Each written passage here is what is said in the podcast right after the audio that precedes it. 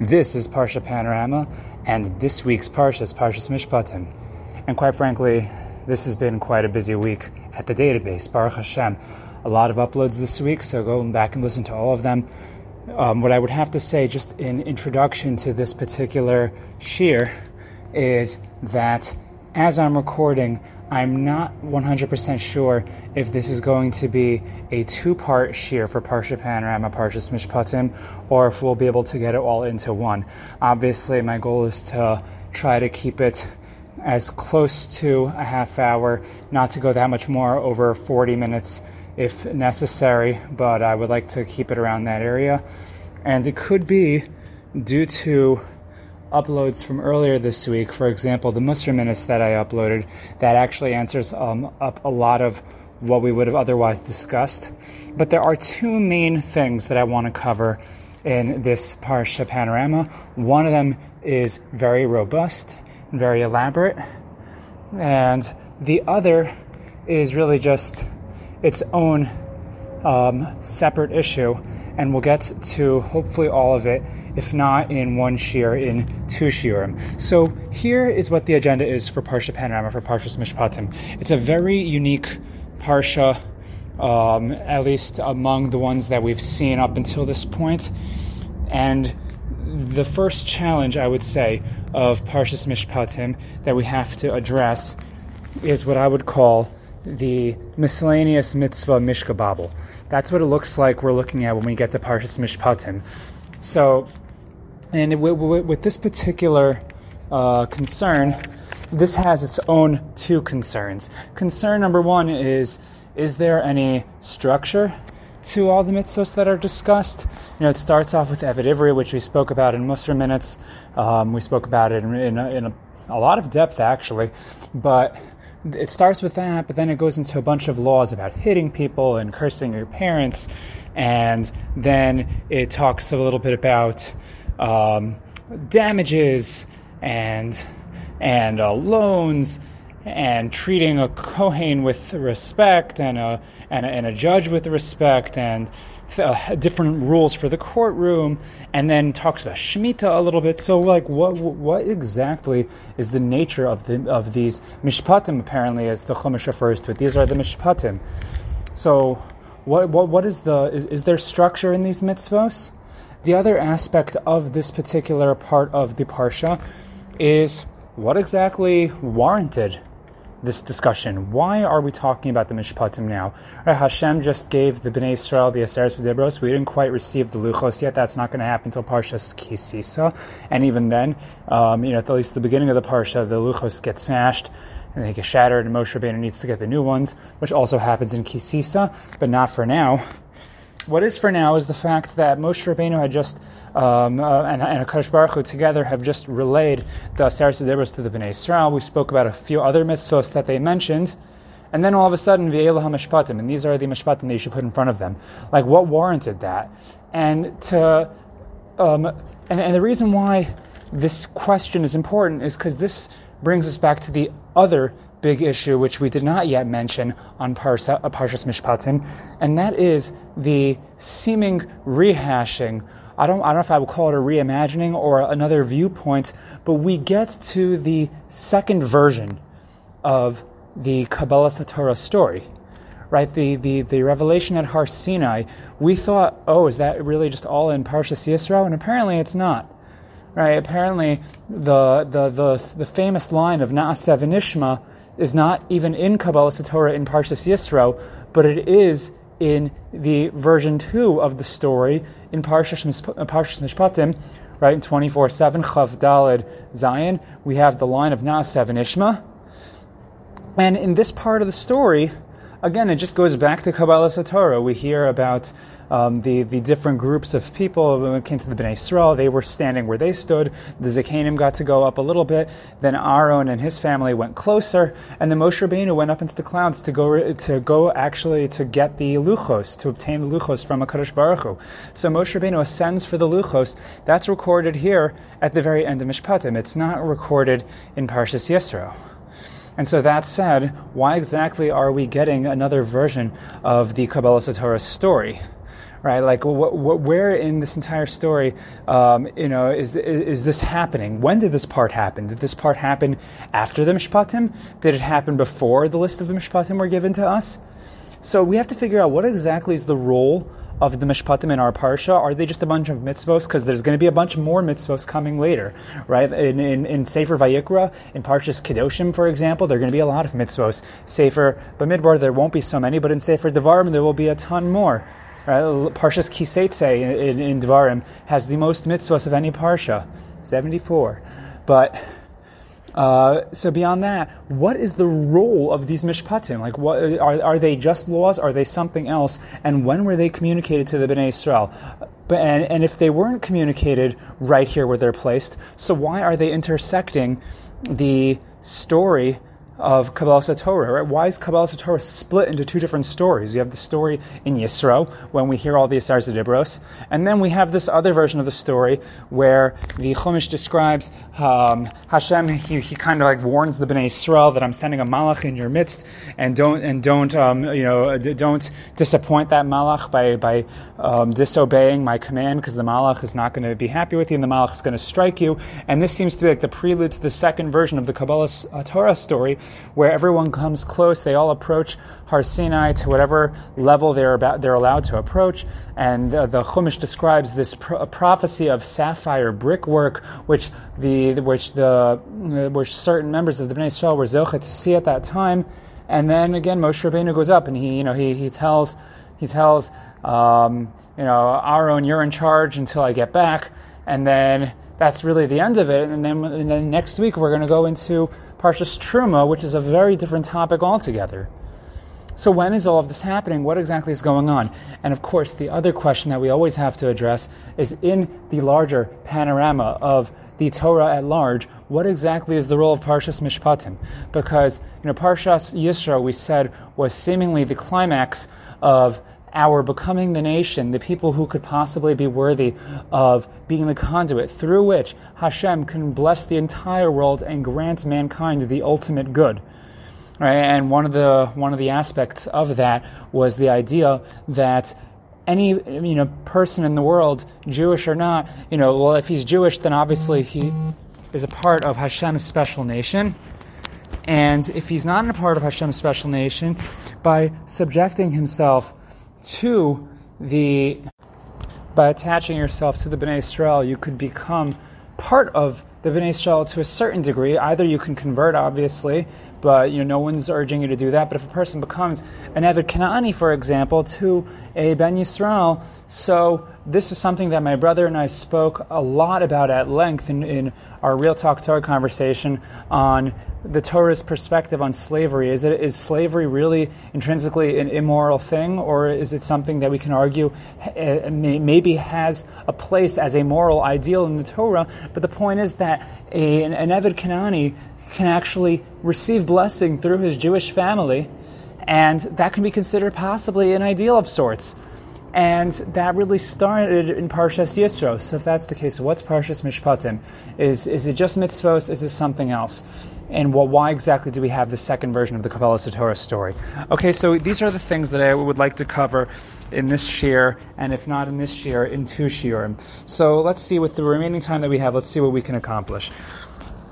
So let's let's start off with why are we talking about the mishpatim? This is a question that we might not be able to fully answer until we get to the second segment, which is why Kabbalah Torah is split into two stories right? Because um, you know you can make the argument that again, if these mishpatim listed here are not where they chronologically belong, and there's one major um, leading opinion to this point, uh, so that, that these are not chronologically um, accurate, so then why are they? Um, why are they intersecting the Kabbalah Torah story? Just put, bo- put both versions of the Kabbalah story together. God bless you, whoever's sneezing over there. Okay, so anyway, let God bless you. And that leading opinion in the face of many other Mefarshim, and many other Pashtanim, would be the opinion of Rashi.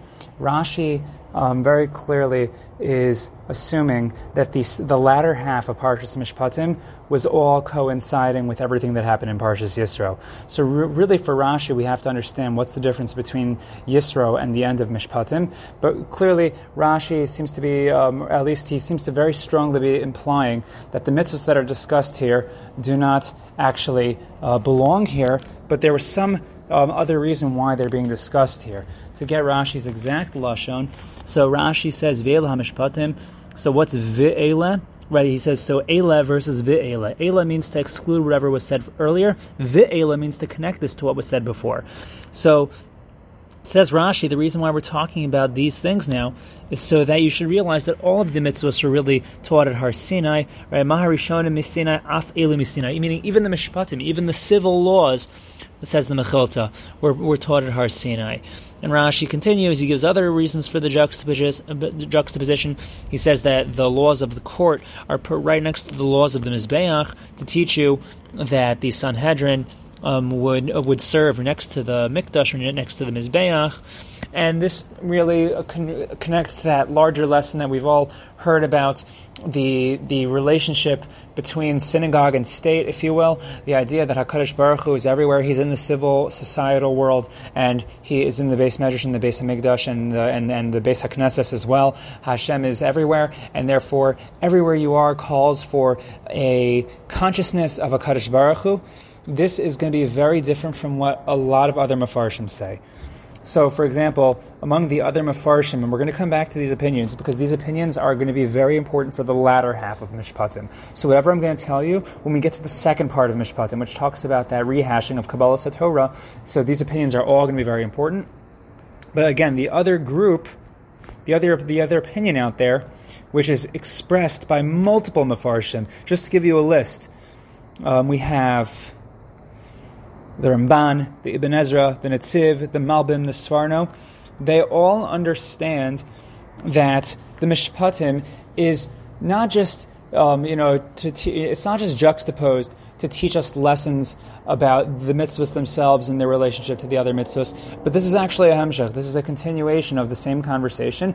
That once the Sadrbas are over, the Chumash is actually kind of is branching out from the Aseres Dibros, and basically the Mefarshim point out different connections that the Mishpatim have to the Aseres Dibros. So, for example, the discussion about cursing your parents, how you shouldn't do that, and how, you should have respect for them, so that obviously connects back to of aim, and how um, um, you know they, they connect the laws of the a lot of the civil laws are connected back to to Lo Sachmod, right? Because lo means that you're not supposed to be jealous of another person's possessions. Well, how do you classify what who what belongs to whom?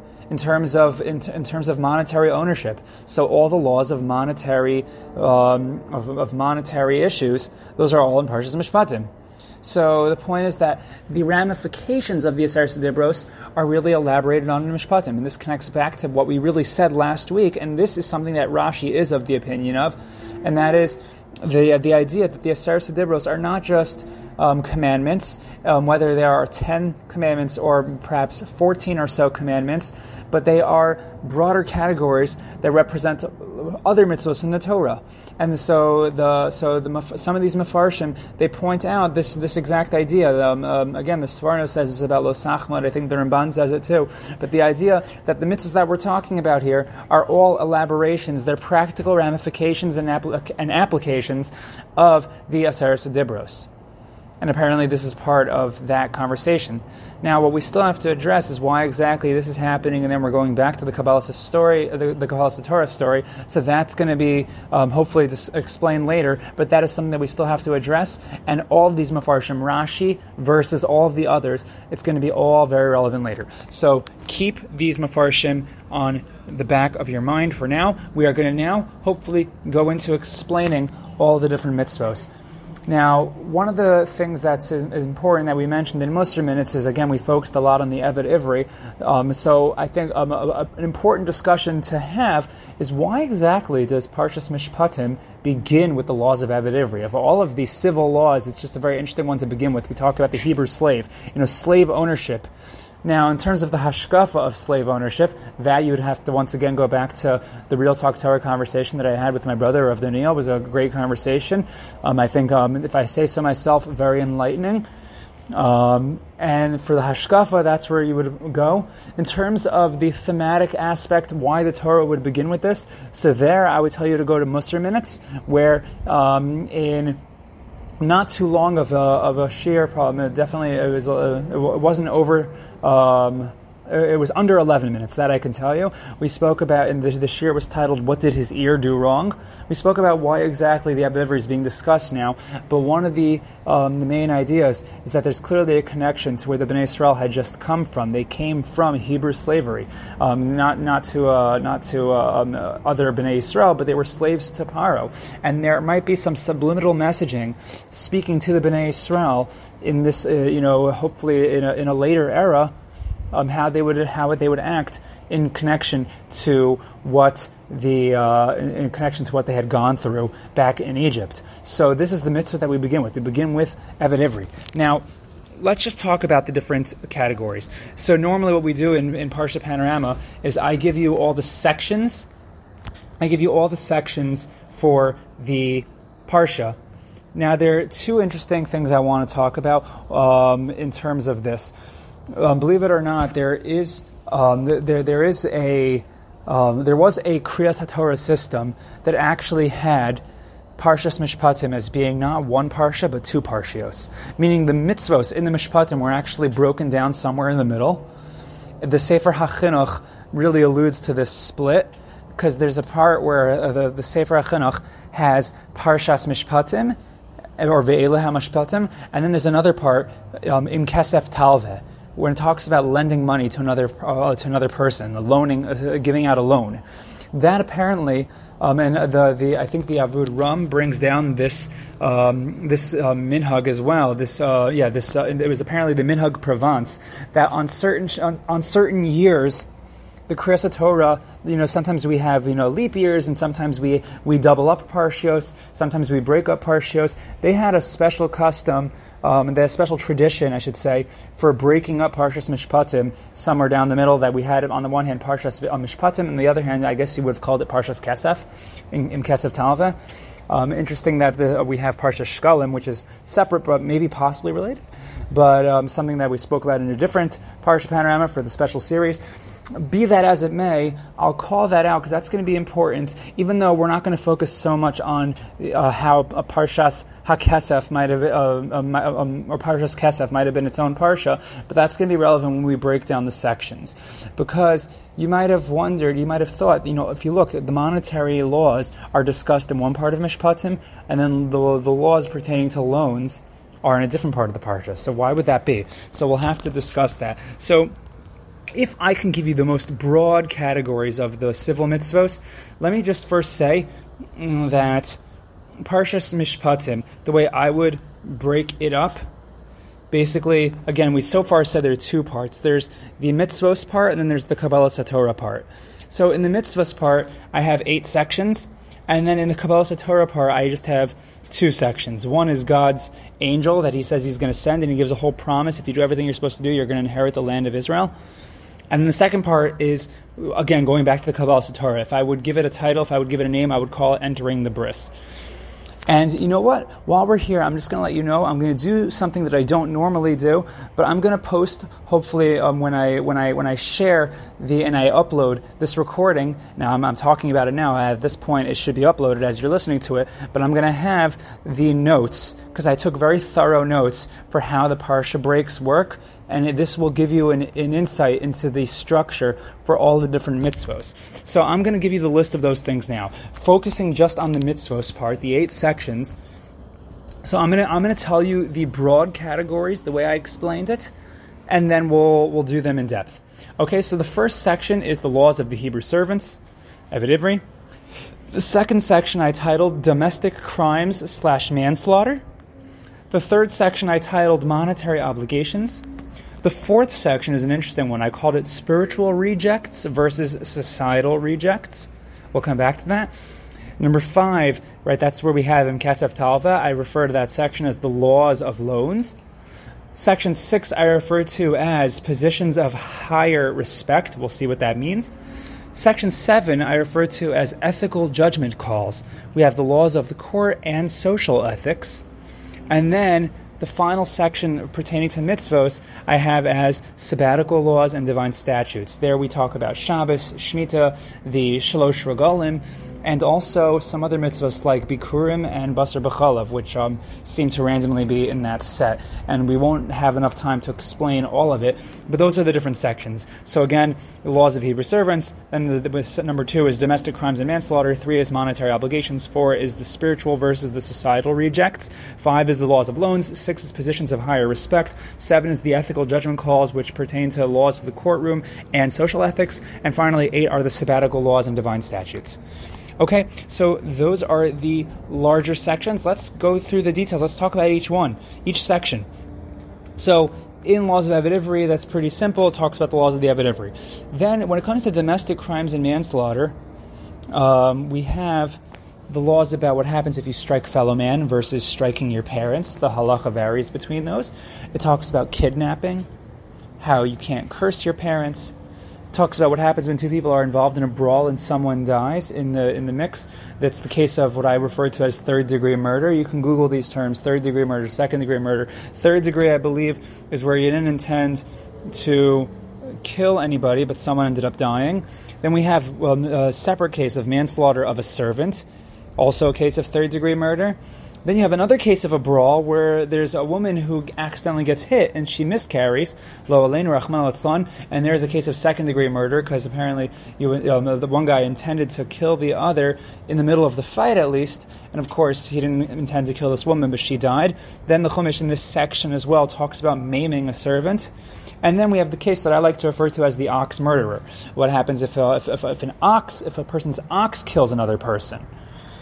So this is uh, all these cases are not about monetary damage as much as they are about damage to the person's body. Any damages to the person's body. Yes, bodies do have monetary value in halacha, but all of these are set apart in their own section, which I refer to once again as domestic crimes and manslaughter, because all of these refer to damages done to the body. Again, the goal here is to, is to find structure to the mitzvos here, because here we go from an ox and we're going to go to monetary obligations in the next section, which starts off talking about a boar, um, right, a boar that damages, right? So let's go to monetary obligations. In monetary obligations, we have, and this is section three in my in my notes. So we have damages. So we have nezikin such as bor and a shor or a keren, right? So bor is when something gets damaged in a pit that you dug or that you were responsible for, or an ox that, that, that damages someone else's property, um, namely uh, maybe another ox. Then we have cases of theft, different cases of theft. In the case of tvicha umachira, where a person steals a sheep or an ox and then slaughters it or sells it. We have the case of baba machteres, right? A person tunnels in. Um, there are circumstances under which you might be allowed to kill him, but this is all in the cases of theft. These are all still monetary obligations. Then the Chumash goes back to damages to talk about regel and shein and aish, right? Where an, where an animal um, unintentionally damages by walking by, or it eats something of your property or gets benefit from it, and, and the damage of aish, where the fire, someone's fire, burns something. Now, why would the theft case be stuck in between the cases of of shor bor and you know, or, or bor and Keren, right? Shor goring someone um, um, why why would the theft cases be stuck in between? So I have a much longer essay on that topic, but um, I'll say um, a simple Batish technical answer would be that the first cases of Nezikin, they, those occur really anywhere, a shor or a bor is in Rosh Hashanah, right? The shor is, is goring wherever he's goring. But in the case of, of, of Regel and Shein, for example, those are all taking place specifically in, in, a person's, in a person's property. And that's exactly where theft takes place. You, you remove the thing from someone else's property. So you can have things that just damage wherever they are and you're responsible for them, like your ox or the pit that you, that, that you uh, dug up. The other cases where it comes to a person stealing or a person sending his own animal into the yard and then accidentally damaging, but those are things that a person is depriving from you within your own property. In this section, we also have cases of custody or custodianship or security, right? The cases of the shomrim. There are four different kinds of shomrim: shomer, uh, shomer chinam, shomer sachar. Show, um, uh, we have a um, uh, um, a socher, or, um, and we have a shoel, right? There's the the unpaid watchman. There's the paid watchman. There's the renter, and there is the borrower. And then we have a case of seduction. What's seduction doing here? So a Nara Marasa who is being who's being seduced by another person. Um, so in this particular case, the case where some, um, uh, the problem is that if if another person seduces her, and that what happens is if he doesn't marry this individual, so she is now blemished because she is no longer a basula. She's no longer a virgin, and this has monetary ramifications. So the case of seduction goes in with the monetary obligations. That takes us through monetary obligations. So how about the other mitzvahs? The next mitzvahs, I call this the rejects of society. There's the spiritual, and there is the the uh, the, uh, um, the societal rejects. So you could think of this as individuals are requiring special special action or attention. You have on the one hand very abominable people that the Torah says we don't we were not we you know we want these people should die basically. You have a witch a machshefa or a perpetrator of bestiality or an idolater. That's one section. And then on the other extreme you have the ger the almana and the yasum the stranger the widow and the orphan whom they might be they might be social outcasts in their own right. They're downtrodden and they might be rejects of society just by dint of the fact of something that they couldn't control on their own, and, they're, they're naturally downtrodden, Hashem says that you have to take care of them. So, what is the nature of this series? It sounds like maybe there's a balance and a contrast between brazen action against perpetrators of abominable acts, um, you know, who, who, who are manipulative, and then on the other side, the careful regard for the downtrodden.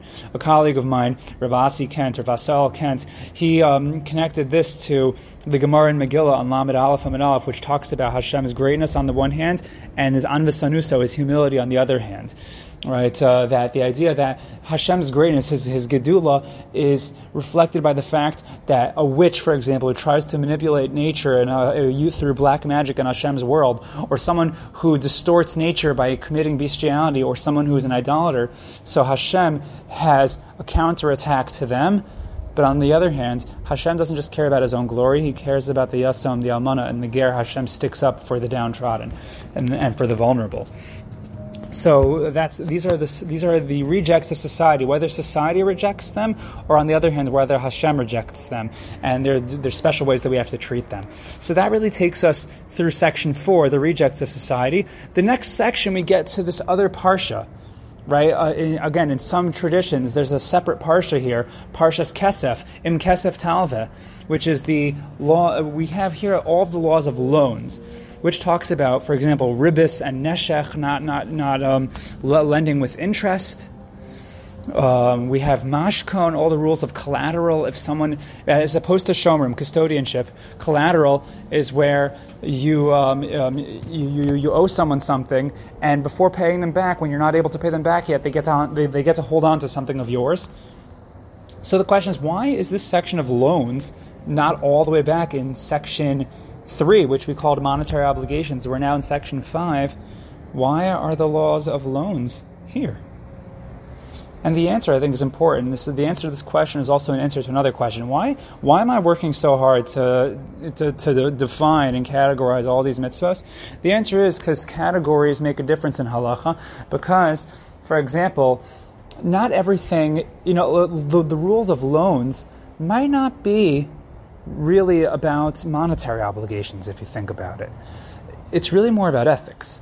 In fact, this is reflected in the Sifrei Halacha. Just for example, the Torah, the Shulchan Aruch. You look, if you look for the laws of ribis, where would you expect to find the laws of ribis? I know the first time that I saw the Shulchan Aruch and I saw on the binding where I saw the word ribis and found that the halachos were not in where I would expect. I, I, I didn't expect them to be where I found them. I thought ribis, the laws of interest, were monetary laws that could be found in Choshen Mishpat. And guess what? They're not in Choshen Mishpat. You know where they are? They're in Yoreh De'ah. Choshen Mishpat talks about all the monetary obligations, and Yoreh De'ah talks about Isser Veheter, meaning things which God calls Usser, things which God calls mutter in halacha, and these things are governed by a very different set of laws. Meaning, if someone lends someone with interest, and the other guy ends up paying the interest, we don't necessarily say that the guy, that, that, that the recipient of the money, um, you know, of, of that interest money, um, who's you know the, the creditor, we don't say that the creditor is necessarily stealing in halacha. And we don't say that the money that he receives necessarily doesn't belong to him. It could be according to halacha, he has to pay back the interest and not keep the interest. But that's not governed by the laws of choshen mishpa, of monetary obligations. That's governed by, by Isser Veheter.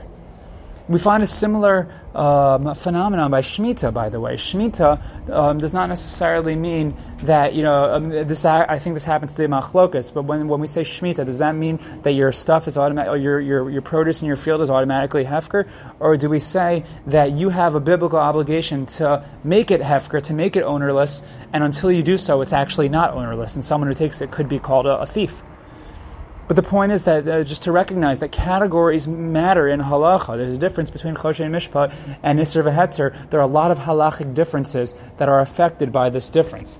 So we have uh, an ethical law about loans. One of the laws of ethics when it comes to loans is that we do not um, lend to our own brethren with interest. Even though, from a business perspective, that might be called normal, but the Torah doesn't just care about us acting normally, the Torah cares about us acting according to a higher ideal. Now let's go to the positions of higher respect. Section 6, I called again once once again, positions of higher respect. The Chumash says you have to respect a judge or a prince, a nasi. It talks about the Kohen, that you have to give him the Truma and the Bechor. And then the, the Chumash also says um, that we can't eat treif. Why are these all in a section together? What exactly is this about? Again, how you treat the Nasi, how you treat the Kohen, and then you can't eat treif. So if you look really closely at this little section, this little parsha, this little paragraph in the Chumash, it prefaces not eating treif with Anshe Kodesh Tihiyun Li, that you should be holy people to me. In other words, the prohibition against eating treif is a reflection of the higher stature of a, even a typical Ben Yisrael. He's up on a pedestal right? We spoke a lot, in uh, again, going back to the conversation that I had with my brother on slavery, there are spiritual hierarchies in the Torah and in halacha. And a Ben Yisrael is somewhere up there, even if he's not a Kohen. So, so with the positions of higher respect, the consciousness, the consciousness that we have to have, whether it's for a Nasi, or even for a Kohen, or even for a Ben Yisrael, that we're not allowed to have treif, all of these are reflected by our, our elevated level of holiness. We all have it on some level and therefore that requires certain actions. So here, the Chumash, after telling us about loans, tells us about these positions of higher respect.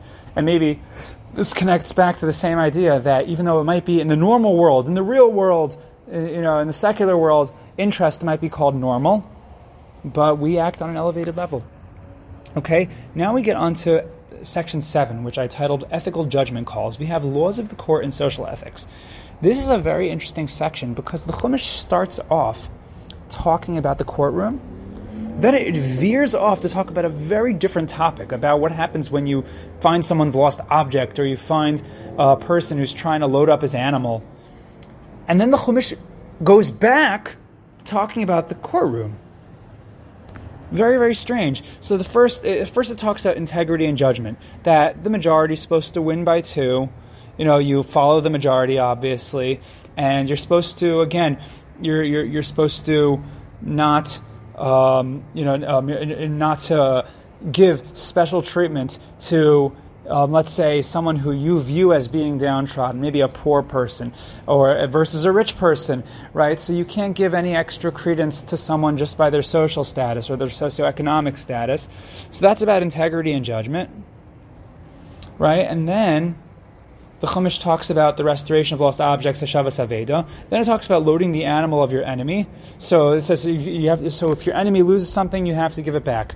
If he, um, if he's trying to load his animal, you got to work together with him. And then the Chumash goes back to talk about more corruption and judgment. For example, taking a bribe. That's something that you can't do. So why are all these sections? Why is this whole section like this together in one? Why are we meshing courtroom with you know, sins that you might encounter on the road or, or mitzvahs that you might encounter on the road? And the answer, I think, is in my title. I call this ethical judgment calls, right? The laws of the courtroom and the laws of social ethics do not fundamentally differentiate from one another. The idea being that ethics exist everywhere. Just like we said a little bit at the beginning of this year, that there are ethics in the courtroom, there are ethics on the road, and of course there's there, there's there are rules for for a beis medrash and a beis Haknesses as, as well. But corruption can exist anywhere, and just because the guy is your enemy doesn't mean that that's okay according to the Torah to ignore something, uh, you know, if he needs help.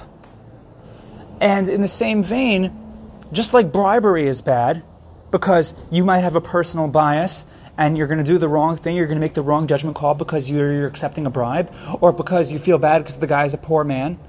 That is also, you know, even if you have the best things in mind or you have the worst things in mind, if you're if you're if you're doing it out of animus and malice against your enemy, or if you're doing it because oh he's a poor guy, or you're doing it because someone's giving you a bribe, all of these things are things that can corrupt your ethical judgment call. So that, that, that but that's the idea in this section.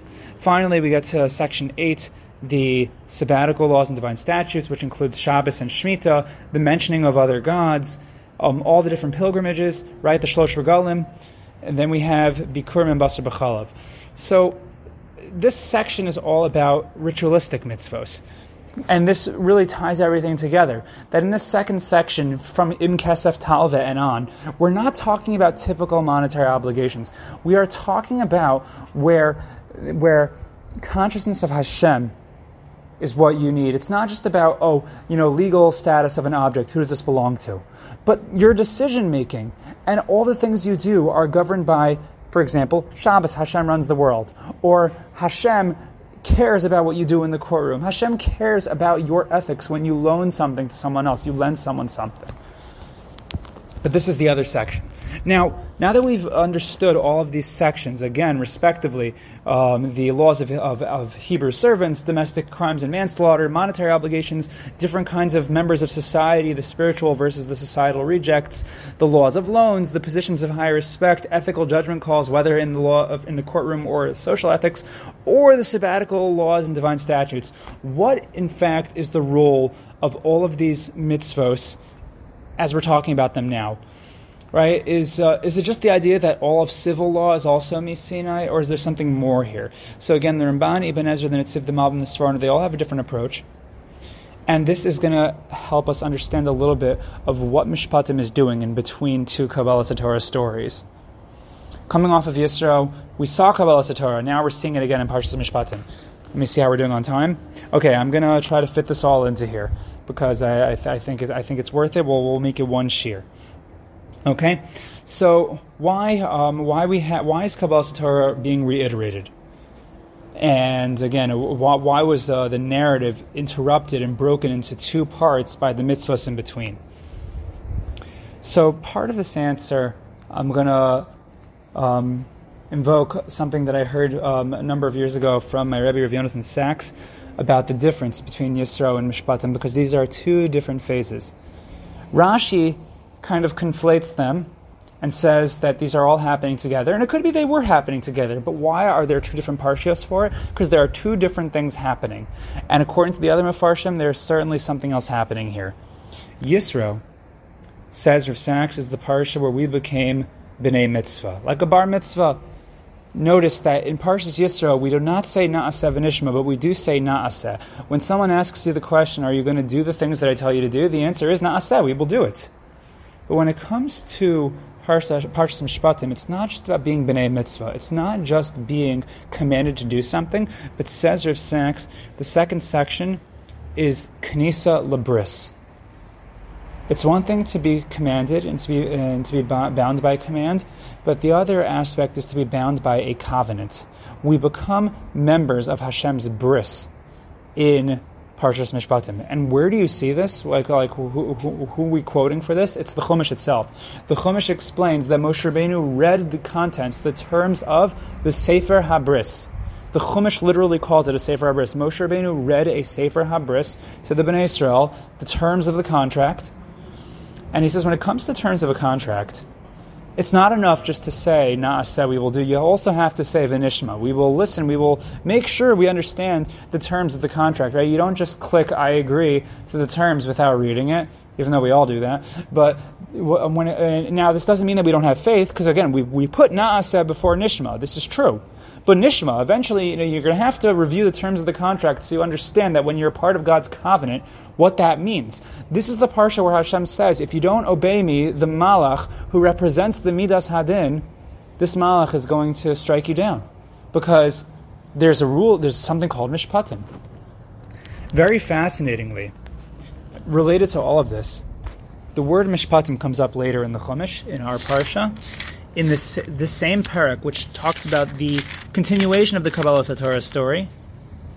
And in this section, the Chumash is very clear about some aspect of mishpatim. When they're entering the bris, which, by the way, Rav Sachs continues, Rav Yonason Sachs, he says that when it comes to this, this uh, the, the entering of the bris, all of the halachos that we learn about conversion are derived from this parsha. We have that the Bnei Israel, they offer karbanos. We don't find any karbanos in Parshas Yisrael. In Mishpatim, there's a description of karbanos that they offered. And the, there's sprinkling of the dam, and, uh, and there, there's, a, there's a whole ritual. Right? Accepting mitzvos is not a ritual. Right? But entering a bris requires a ritual. It's one thing to say na'aseh and to say I'm going to do the mitzvahs. It's another entirely different thing to be a part of Hashem's bris. And as we're going to see, the mishpatim have everything to do with this. So what's the pasuk I'm looking for?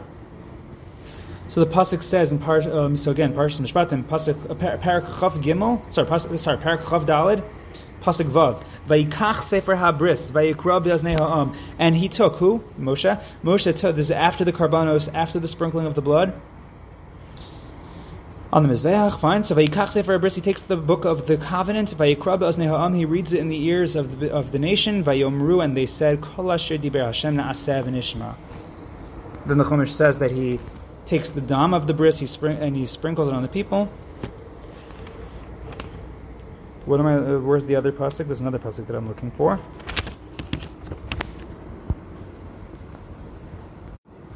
Okay, so the pasuk I was looking for comes much earlier in Parak Chav Dalid, right, the beginning of the ascent for the Luchos. So Vil Moshe Amar, I'm just going to start from Aleph.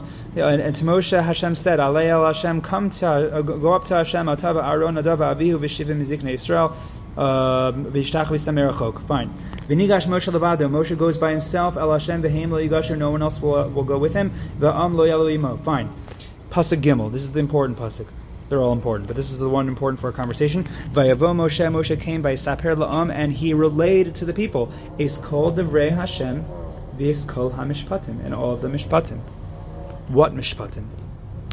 So, if you look at Rashi, you're not going to find what you might have expected. So we'll get to Rashi after. But the Ramban, the Ibn Ezra, the Netziv, the Malbim, the Sforno, they all say, what Mishpatim are we talking about? Of course, we're talking about the mishpatim that we just listed. In, meaning, the mishpatim are a part of the story.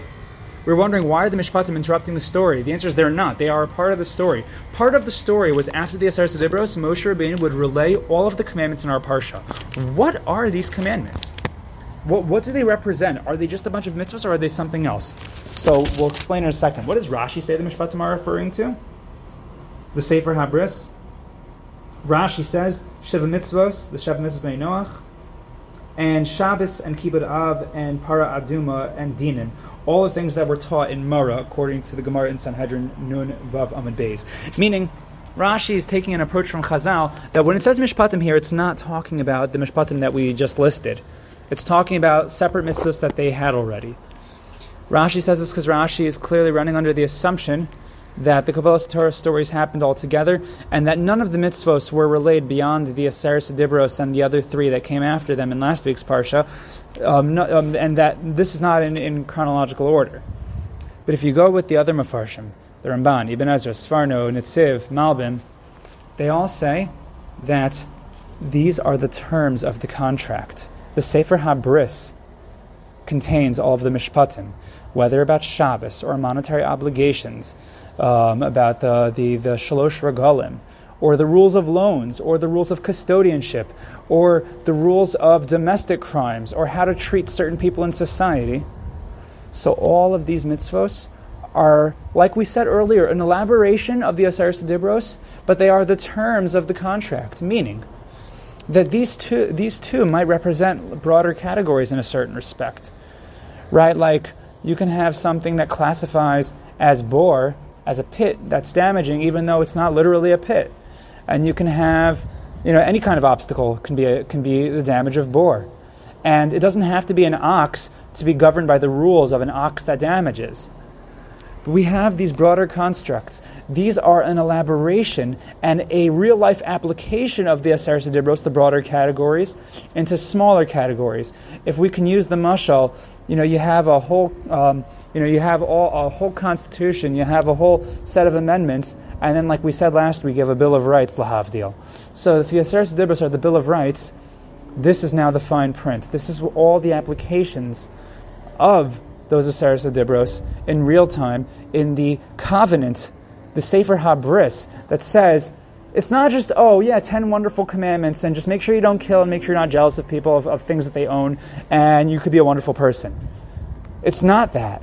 But it's every single one of these Aseres uh, Dibros has so many different ramifications in real life and they affect our lives all over the place. That is what it means to enter a bris. To enter a bris does not just mean that I accept broad commandments on me, but it means that I recognize the, how relevant they're going to be in my life, and that there are ramifications and there are consequences to my actions.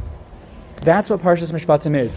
That Parshas Mishpatim teaches us part of the uh, part of the Kabbalas HaTorah process is not just that we become Hashem's people by by committing to do things but by being bound by those things. By being bound by those things as members of a covenant with Hashem, a covenant that works two ways.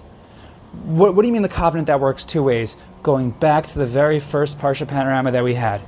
Hashem created the world with the intention of giving the ultimate good to mankind, and he did so in the form of a commandment. And not just a commandment, you know, don't eat from the tree, but there's something that's going to happen if you listen to me, if you don't listen to me. If you don't do the right thing, there will be a consequence. Why is this necessary for creation? Because we said, B'Shem the Ramchal, that the ultimate good has to be something that is earned. The only way for it to be there, it to be earned is that man has to choose it, and the only way for there to be choice uh, is for there to be options. There has to be the ultimate good, and for there, there to be an ultimate good, there has to be the alternative. There has to be its opposite, its foil. There has to be ultimate bad. And that means that there are consequences. That means there's a covenant that works two ways. That you are going to be mirrored. Whatever you do in this world, Hashem has a counter response. And if you do what you're supposed to do, so that we don't have, we don't need to eat from the nahama, the kisufa, the bread of embarrassment, we, Hashem's not giving us a handout. But if we make the choice to get the ultimate good, then we will receive the ultimate good. And if we make the alternative choice, chas v'shalom, so just by nature of the design, we have to receive the alternative to the ultimate good.